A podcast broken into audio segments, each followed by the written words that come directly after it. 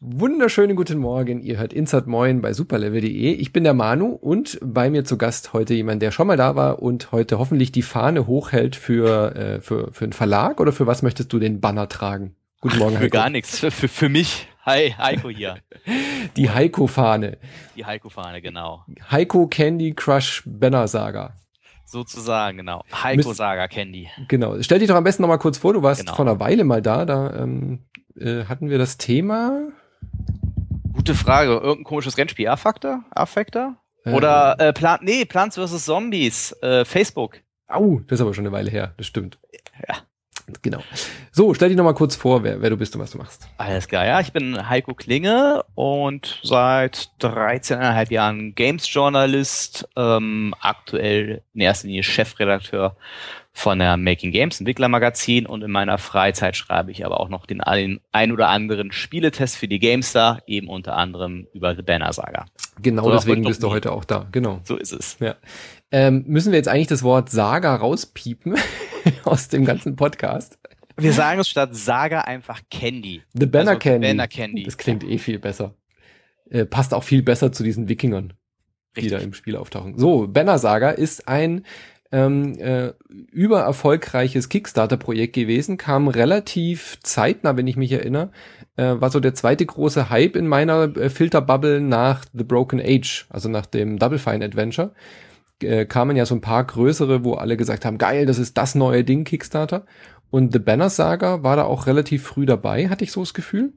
Ja, aber ich würde sagen, war eher so in der zweiten Welle. Also ähm, aber noch eins von denen, wo Kickstarter-Projekte allein durch die Anwesenheit dort zu sein schon äh, in den Newsberichten noch ja, aufgetaucht Also sind. es war war im äh, März April 2012 hm. lief, lief die Kampagne für das Spiel genau und wollten 100.000 äh, Dollar eben erreichen und haben letzten Endes 723.000 Dollar erlöst. Nicht also so ohne. Und das Siebenfache. Ja.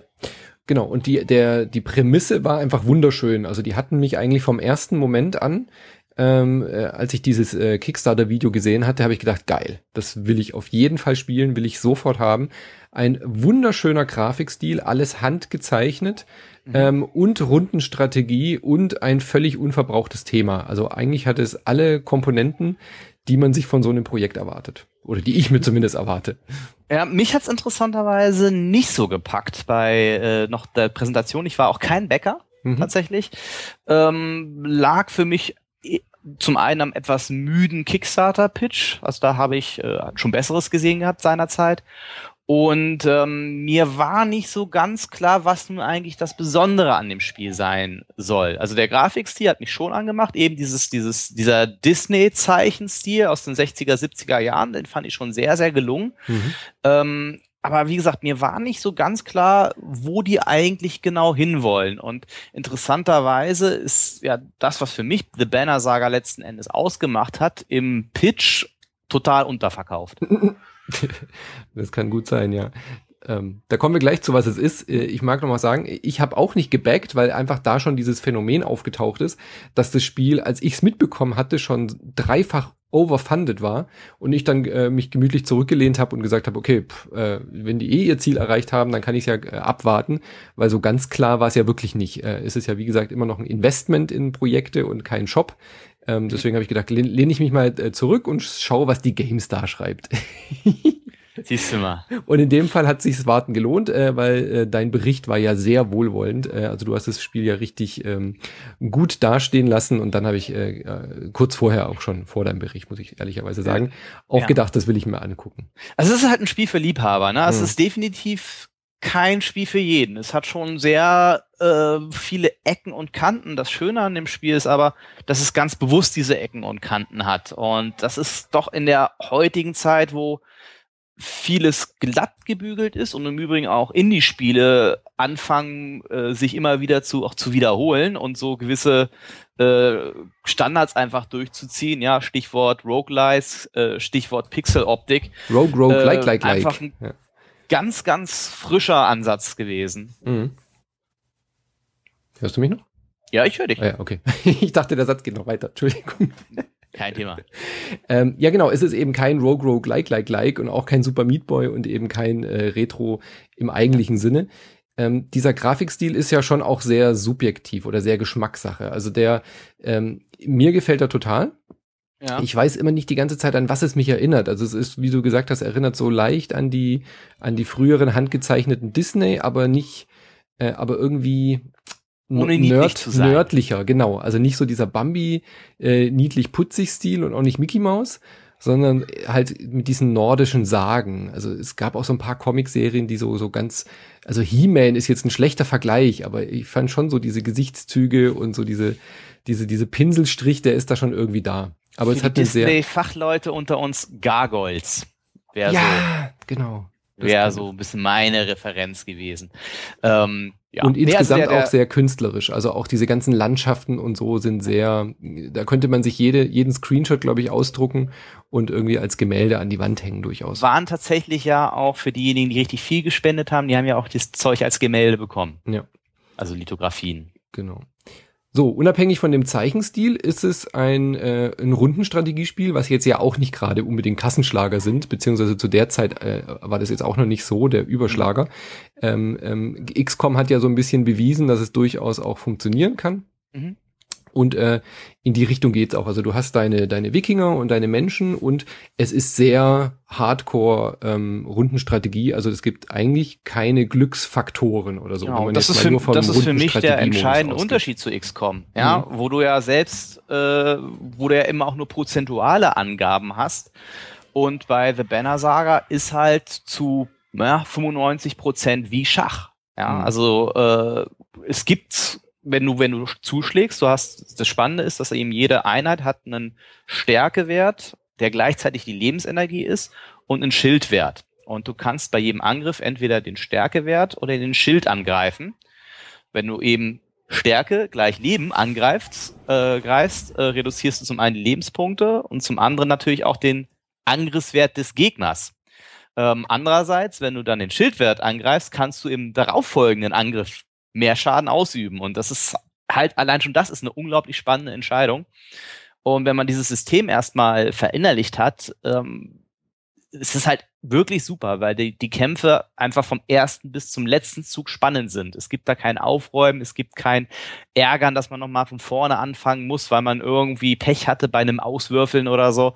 Und äh, das ist, man merkt, dass es richtig erfahrene Designer waren. Das muss man vielleicht noch dazu sagen. Das sind ja die drei Leute von Stoic Studio, das sind ja äh, wirklich äh, Games-Veteranen, die das Ganze auch schon seit über äh, zehn Jahren machen und zuletzt bei BioWare gearbeitet haben mhm. an The Old Republic. Ja. Also es sind keine Anfänger oder Indies, die irgendwo aus dem Nichts kommen, sondern äh, die wussten von Anfang an, das merkst du im Spiel an, sehr, sehr genau, was sie tun und das ist halt einfach entsprechend gepolished. Jein, also äh, man merkt, wenn man lange spielt, finde ich, dass es Veteranen sind, die genau wussten, was sie da machen. Aber mhm. ähm, es hat echt lange gebraucht, hast du ja auch geschrieben, es hat echt lange gebraucht, um so reinzukommen in dieses ganze Spiel. Also äh, ich hab, bin wirklich kein Anfänger, was Rundenstrategie angeht. Äh, mhm. Aber nach diesem Tutorial wusste ich erstmal nicht so richtig, was die von mir wollen. Also ja, aber das, das war das, nicht das so liegt ja nicht am ja, das liegt ja nicht am Game Design, sondern am Tutorial, was ja. halt komplett versemmelt haben. Sie generell der, der gesamte Spieleinstieg ähm, ist halt komplett in die Binsen gegangen. Also das Intro ist zwar wunderschön äh, gezeichnet, erklärt dir aber genau nix. Mhm. Äh, dann wirst du gleich in deine erste Schlacht geführt, die dich wie so ein Facebook-Spiel wirklich nur auf Dinge klicken lässt, die du gerade brauchst. Ja. Äh, und äh, was dem Spiel natürlich auch überhaupt nicht gerecht wird. Und es erklärt ja halt nicht so wirklich die ganzen Zusammenhänge. Und das hätte einfach zwei, drei, vier Schlachten gebraucht, in der du unterschiedliche Taktiken und unterschiedliche einfach Manöver lernst und dann so nach und nach eingeführt wirst. Und so brauchst du tatsächlich vier, fünf Gefechte, auf denen du dann auch ordentlich auf die Mütze kriegst, bis du es so ungefähr raus hast. Hm. Man muss aber dazu sagen, du wirst ja in dem Spiel jetzt nicht so heftig äh, bestraft. Es gibt halt, es gibt ja kein Permadeath in den Schlachten selbst. Das gibt's ja nur Genau, ganz wichtig, genau. Äh, und das war nämlich auch so ein, einer der Punkte, die mich dann äh, erstmal das Spiel falsch angucken haben lassen. Also nach den ersten, nach dem ersten Abend habe ich so gedacht, so, ah ja, so rund, so strategisch ist es ja gar nicht, wie ich es erwartet habe. Mhm. Äh, und selbst wenn meine Helden im Kampf sterben, wo ich dann dachte, okay, jetzt bin ich mal gespannt, was passiert, Äh, wenn die also keine Lebensenergie mehr haben, dann hatte ich die danach ja trotzdem wieder. Die waren dann halt eventuell mal verletzt oder so. Mhm. Und dann hatte ich das völlig falsch eingeschätzt, ähm, auch was die taktische Tiefe angeht. Also, dass da gar keinerlei Glückskomponenten eigentlich dabei sind. Wenn du dich nicht blöd anstellst, dann gewinnst du diesen Kampf halt auch, wenn du, wenn du gut bist. Genau. Ähm, und das kommt erst so nach einer Weile raus. Auch, dass diese Lebensenergie gleichzeitig auch die Kampfstärke ist und nur die Differenz den Schaden und dann diese ganzen ja. äh, Bonuspunkte, die man dazu draufsetzen kann. Also diese ähm, äh, Extra-Punkte, wie heißen die denn? Das heißt, gute Frage, jetzt hast du mir auch erwischt. Diese Sternchen äh, halt, ja genau. Ja, ja. Ähm, es heißt, es heißt, Egal. es heißt, lass mich kurz schauen. Das Willen, Willen, Willen, Willensstärke. Äh, Willens, genau. Punkte, genau. Willpower. Genau. Und das kommt nicht so richtig raus. Und dann äh, liegt es auch daran, dass man die ersten zwei Stunden, glaube ich, zwei Kämpfe hat. Wenn überhaupt. Was man, man verbringt. Ja, ja gefühlt, nein. gefühlt, gefühlt. Also, mir ging es öfter so, dass ich gedacht habe, geil, ja. jetzt habe ich voll Bock, so wie bei XCOM, äh, ich will mich jetzt in die Schlacht stürzen und ich will da meine Wikinger da, die Wals, in den Kampf führen und dann Textbox, Textbox, noch eine Textbox, wandern, campen, wandern, noch eine Textbox. Äh, und dann hat es erstmal eine halbe Stunde gedauert, bis ich überhaupt wieder zum nächsten Kampf kam. Also äh, das muss man schon wirklich vorausschicken. Es ist ein sehr ein sehr storylastiges Spiel durchaus. Also viel, viel mehr als XCOM oder, oder ähnliche Vertreter. Ja, man muss vor allen Dingen sagen, dass das Spiel im Prinzip ja nur aus wirklich drei Komponenten besteht, nämlich aus den Rundenkämpfen, die Reisen, bei dem prinzipiell nichts passiert und dann eben Textfenster mit Entscheidungen. Und das mhm. war es dann letzten Endes auch. Ähm, also so Dialoge, aber, die sind dann schon gut dargestellt, wenigstens. Genau, aber Dialoge, daran ja. merkst du eben auch, dass das, äh, ich sag mal, erfahrene alte Säcke waren. Die haben nämlich genau gewusst, was sie können und haben sich entsprechend auch aufs Wesentliche konzentriert. Mhm. Ähm, und das ist für mich tatsächlich auch der, der Grund oder Hauptgrund, warum das so gut geworden ist, weil vielleicht müssen wir jetzt mal darauf kommen, was das eigentlich Faszinierende ist an der Banner Saga. Äh, das sind nämlich für mich letzten Endes, was mir in Erinnerung geblieben ist, ist sind nicht unbedingt die Kämpfe, mhm.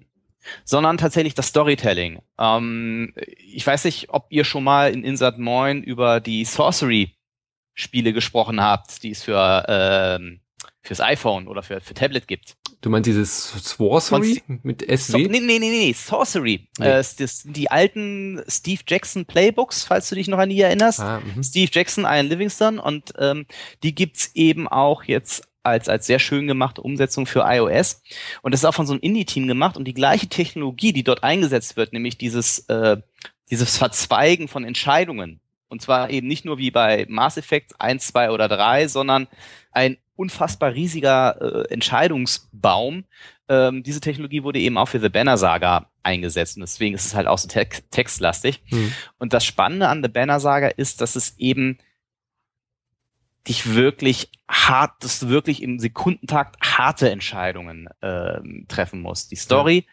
geht halt, ist in erster Linie eine Flüchtlingsgeschichte. Und äh, ohne aber das auszublenden, was alle anderen Spiele verschweigen, nämlich ja Hunger, Vertreibung, äh, Tod. Ja, mhm. was machst du, wenn du an einem Bauernhof vorbeikommst? Deine Leute sind am Verhungern und du siehst, die haben noch Vorräte, wollen sie aber nicht mit dir teilen. Mhm. Ja, äh, es ist, ich, es glaube ich sogar sogar nur ein Zufallsereignis. Ja, äh, und das Fiese an der Sache ist und dass du kannst perfekt spielen in den Schlachten. Mhm also wirklich alles richtig machen und klickst dann in einen dieser Textfenster auf eine Entscheidung, die du persönlich und moralisch für die einzig richtige in dieser Situation hältst, hältst und stirbt einer deiner Lieblingscharaktere. Genau, völlig unverfroren, völlig überraschend. Ähm, genau. Und das ist wirklich eine ganz perfide Mischung weil du äh, eben nicht alles über als Held erlebst äh, in diesen Kämpfen, sondern eben auch Schicksalsschläge erleidest, die du nicht unbedingt äh, steuern kannst. Also das Spiel hat auch keine Safe Games oder so in dem klassischen. Du musst damit klarkommen, du musst damit leben und man hat ja auch immer so dieses Gefühl bei diesen äh, Textentscheidungen, bei diesem Text-Adventure-Part sozusagen, mhm. ähm, hätte ich jetzt irgendwie, oh Mann, hätte ich jetzt irgendwie die andere Option gewählt, wäre das besser gewesen. Das, das lässt einen das Spiel auch im Unklaren, ob, ob der jetzt so oder so gestorben wäre oder also deutlich äh, komplexer und deutlich vielschichtiger, als man jetzt zum Beispiel bei den, äh, bei den Telltale Adventures das spürt. Ja. ja wenn man die äh, eine Weile gespielt hat, dann merkt man sehr schnell immer, okay, das, das zweigt zwar hier ab, aber es landet am Ende immer an der gleichen Stelle. Das ist hier Man natürlich kann deutlich komplexer. Adventure relativ leicht entzaubern. Ja. Genau. Und hier funktioniert's nicht, weil es halt wirklich einfach nur mit Text äh, basiert und Dialogen äh, funktioniert. nicht da nur. können die auch vielschichtiger sein. Genau, das Spannende ist aber ja auch, dass ähm, The Banner Saga in diesen Entscheidungen so konsequent ist, äh, das geht so weit, dass wenn du am Spielbeginn eine bestimmte Entscheidung triffst, ähm, triffst du einen Charakter zum Beispiel erst gar nicht, der schließt sich dir erst gar nicht an Hm. und ein komplette Kampf und komplette Geschichte gehen dir verloren. Du Hm. weißt es nur nicht. Ja. Ja, und du wirst es auch nie äh, wissen, wenn du es nicht normal spielst. Also The Banner Saga ist tatsächlich auch eins der ganz wenigen Spiele, die beim zweiten Durchlauf sogar noch mehr Spaß machen als beim ersten, weil du merkst, wie viel du beim ersten Mal eigentlich also nicht verpasst hast, aber wie du auf einmal die Geschichte aus völlig anderen Perspektiven äh, erlebst, ohne witzigerweise jetzt zu sagen, hey, ich spiele jetzt böse oder ich spiele jetzt gut, ja, wie so Mass Effect Klassiker, du spielst einen bösen Hm. Durchgang und einen guten Durchgang, das gibt's in The Banner Saga nicht. Nicht mal, wenn du es wolltest, weil es so hunderte an Entscheidungen bist, kannst du quasi den Spielverlauf eins zu eins übertra übertragen, es sei denn, du schreibst mit beim ersten Genau, Mal. und weil die Entscheidungen auch nicht, den liest man auch nicht raus, ob sie gut oder böse sind, weil ähm, es ist halt nicht immer so klar, genau. wie Und du das ist gesagt halt hast. Also wirklich- dieses genau. Lager zum Beispiel jetzt zu überfallen bei einer von so Zufallsentscheidungen oder du bist einmal vor so einem Vor und weißt nicht, sollst du da jetzt einbrechen oder nicht. Es gibt einfach keine klare Entscheidung, weil du genau spürst auch, wenn du die jetzt am Leben lässt, die sind irgendwie unschuldig, dann äh, stellt sich deine eigene Mannschaft gegen dich, weil die am Verhungern ist und so weiter und so fort. Also es kann auch die falsche Entscheidung sein und es gibt halt einfach kein richtig und falsch. Es hat immer alles Konsequenzen. Ja. Ähm, ich bin aus muss, man muss aber schon wahnsinnig gerne lesen. Also Ja. wer, wer ungerne liest in Spielen und wirklich nur wegen der, äh, wegen der Rundenstrategie ist, der kann sich da zwar relativ schnell durchklicken, aber er wird sich dann wundern, warum er auf einmal, warum er auf einmal Game Over geht oder warum er auf einmal, ähm, ja, Game Over ist jetzt der falsche Ausdruck, warum er ähm, nicht kapiert, warum jetzt auf einmal 50 Was Gefolgsleute verloren gegangen sind oder so. Nein, ne? also es ist ein extrem textlastiges Spiel und man braucht auch verhältnismäßig gute Englischkenntnisse. Mhm. Also es müssen schon, muss schon gutes Schulenglisch sein, weil es doch relativ keine einfache Sprache. ist die die keine reden, einfache ja. Sprache. Äh, glücklicherweise äh, ist halt wirklich alles in Textfenstern. Also man kann in Ruhe lesen und äh, nur ganz selten gibt es Sprachausgabe. Ähm, also das ist schon anspruchsvoll. Es ist auch anspruchsvoll geschrieben. Ähm, aber es ist auch gut geschrieben. Also es, mir, mir hat es eben Spaß gemacht, die, die, die Texte zu lesen. Es ist ein ruhiges Spiel. Es ist auch nichts, was einen auch unter Druck setzt. Anders als in The Walking Dead zum Beispiel muss man die Entscheidung auch nicht unter Zeitdruck ähm, treffen. Das bei mir war es teilweise echt so. Ich bin fünf Minuten rausgegangen, habe fünf Minuten nachgedacht, so verdammt Kaffee getrunken, was machst du denn jetzt? Und bin dann wieder zurückgegangen. Man muss sich aber sehr drauf einlassen. Also ich habe es gemerkt am Anfang, als ich gespielt habe, ich so, ah, ich will jetzt kämpfen, dann habe ich irgendwie schnell drüber geflogen über die Texte und dann kam eine Entscheidung und ich so, äh, was? Scheiße, ich habe jetzt irgendwie nicht so richtig aufgepasst. Wer ist denn jetzt der Typ und was will der eigentlich von mir und wie soll ich mich denn jetzt entscheiden? Und Ja. man kann jetzt nicht nochmal zurückblättern. Also man muss sich schon drauf einstellen, es ist eigentlich wie eine Visual Novel. Ja, doch, du kannst zurückblättern. Echt? Ja, ja, das gibt, Ah, also es okay. liegt automatische Spielstände an.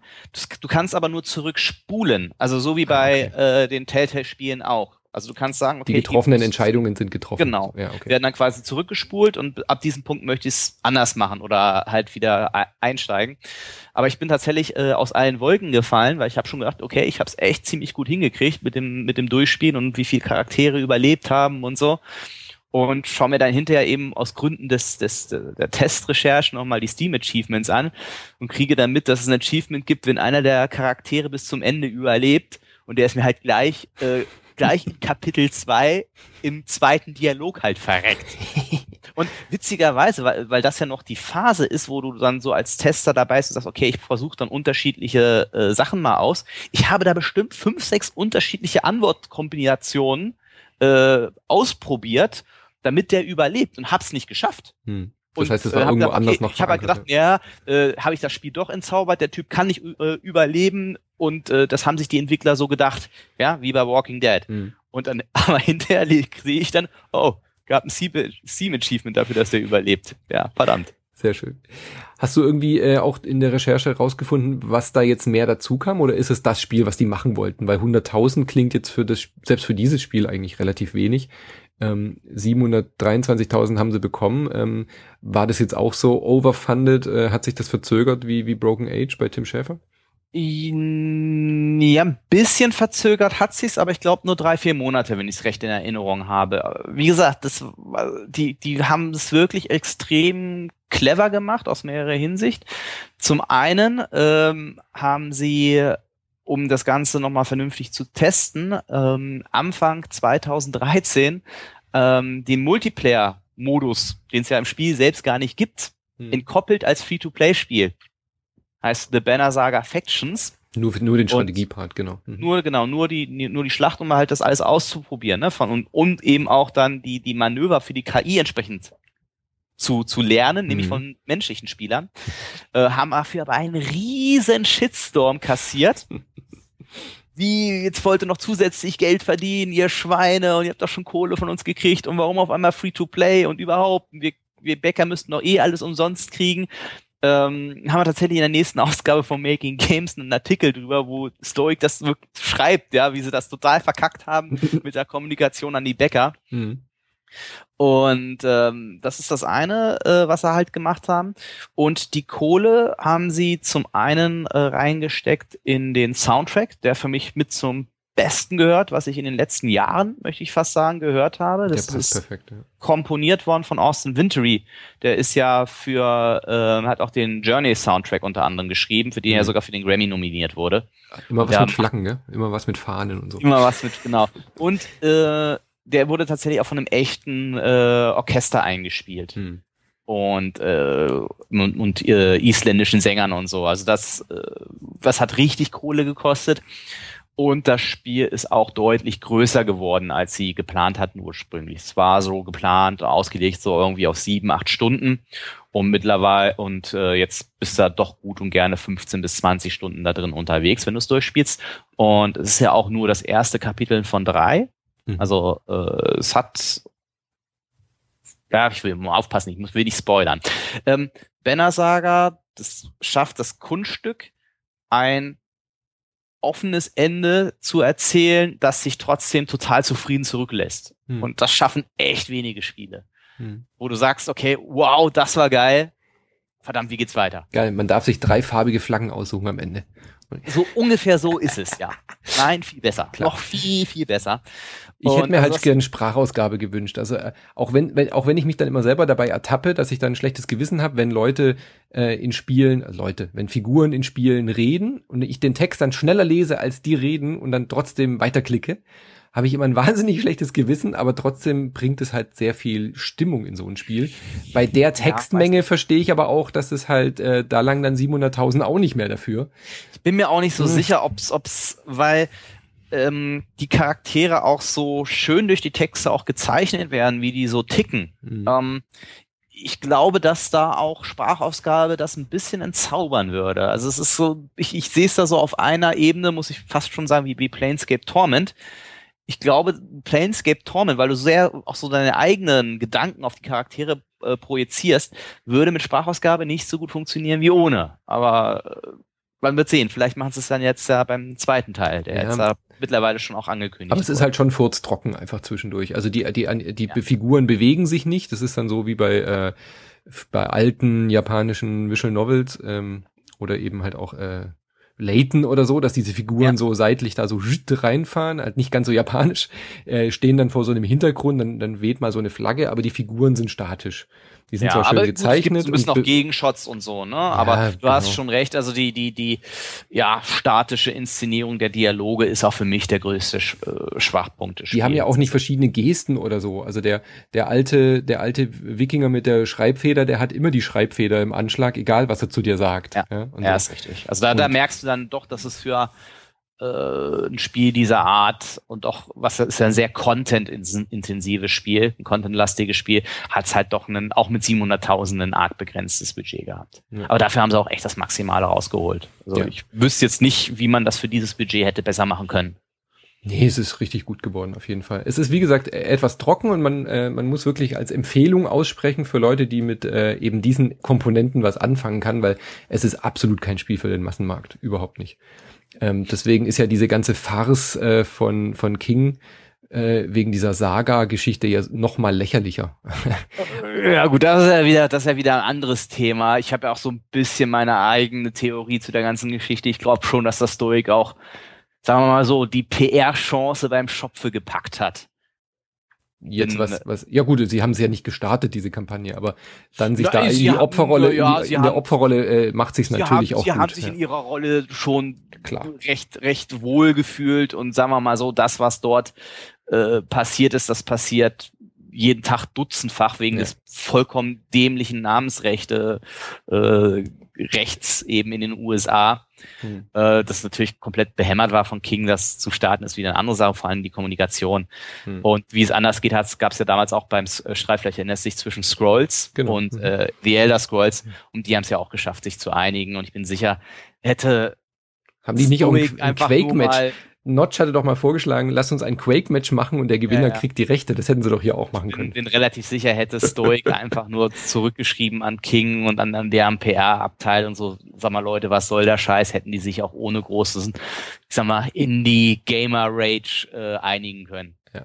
Aber wie du gesagt hast, also für Stoik war das, glaube ich, ein gefundenes Fressen, sich da zurückzulehnen und zu sagen, oh, wir werden angegriffen, wir sind die Kleinen. Äh, und es gab ja dann auch richtig so äh, Schübe von Leuten, die gesagt haben, ich kaufe jetzt die Banner Saga erst recht ja, um, um einfach ein Zeichen zu setzen, ähm, kann man denen auch nicht verübeln, dass sie diese Chance, wenn sie schon quasi so ein Anwaltsschreiben kriegen, dann auch ausnutzen. Finde ich völlig gerechtfertigt. Ja, natürlich. Genau. Aber man darf es auch nicht überbewerten, weil das irgendwie so einzelne Wörter äh, geschützt werden, ist auch oft so, dass man das machen muss aus Anwaltssicht, damit ja, es nachher nicht heißen kann, ihr habt nichts dagegen unternommen. Aber ja, man merkt man merkt's ja auch daran, dass sie, ich glaube, war sogar noch vor zwei Wochen, als es eben so hochgekocht ist, geschrieben haben, oh, der zweite Teil ist in Gefahr und ja. äh, jetzt zwei Wochen, hey, ach übrigens, danke an alle Jungs, zweiter Teil kommt, alles klar.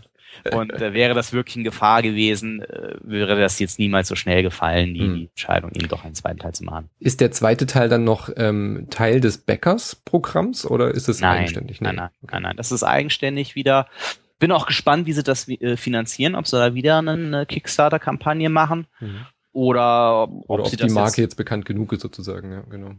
Ja, also sie hatten ja auch einen, einen, einen mir völlig unbekannten Publisher auch bei der Geschichte, auch auf Steam, dessen Namen ich schon wieder vergessen habe, weil so unbekannt war. Und ähm, also sie hatten nur auch noch ein bisschen zusätzlich Kapital für die, mhm. für die Geschichte außerhalb von Kickstarter keine Ahnung, wie sie jetzt, wie sie jetzt weitermachen. Also sie werden auf jeden Fall weiter dran arbeiten. Ich freue mich tierisch drauf auf den Nachfolger. Also, oh ja. also beziehungsweise auf Teil zwei und drei und ich habe ich hab noch einige Stunden vor mir, also ich bin noch lang nicht durch, deswegen habe ich äh, kann es ruhig noch ein bisschen dauern. Aber ähm, ich würde mir auf jeden Fall und das sage ich wirklich nicht oft, ich würde mir sehr gerne eine eine äh, gute deutsche Lokalisation wünschen von dem Spiel, ähm, weil äh, da dieses Englisch dann doch auch eine Hürde darstellen mag für viele und ähm, das tut dem Spiel, glaube ich, auch richtig gut, weil gerade wenn es so ein textlastiges Spiel ist, ähm, das funktioniert dann immer ganz gut, glaube ich. Als Textübersetzung ja. kann man so ein Spiel auch gut ja. übersetzen im Vergleich. Die deutsche Version soll im März erscheinen. Noch. Sehr schön. Gut. Soll dann auch noch, äh, wo ich mich darauf freue, vielleicht abschließend ist soll auch noch eine Tablet-Version kommen. Oh. Fürs iPad. Und das Spiel ist oh. ja wie oh. dafür gemalt. äh, und da werde ich sicherlich auch nochmal spielen. Ja, fürs Tablet ist es echt geeignet, weil der Kampf ist auch so komplex er auch sein mag, aber die Steuerung ist relativ simpel. Also genau. die funktioniert gut für Tab. Da hat man fast schon das Gefühl, dass es schon so ein bisschen auch mitgeplant Das Interface haben, ist schon dafür auch genau. mitgedacht, ja. ja. Wunderbar. Dann haben wir es, glaube ich, äh, genügend. Äh, ohne jetzt da weiter in die Story-Details rein zu müssen. Also da, da müssen wir gar nicht tief eintauchen. Das äh, das entfaltet sich beim, beim Spielen, gibt dem Spiel ein bisschen Zeit. Lest genau. äh, den Artikel von Heiko, da kriegt man auch noch einiges Gutes mit. Oder nicht? Schlaue, schlaue Idee. dann danke ich dir für den Besuch. Gerne. Äh, ich hoffe, dass wir uns nicht erst im, äh, zum zweiten Teil dann wieder sprechen. Ähm, du meldest dich einfach, wenn du wieder was Leckeres gespielt hast. So machen wir's. Gut. Bis zum nächsten Mal. Ciao. Tschüss.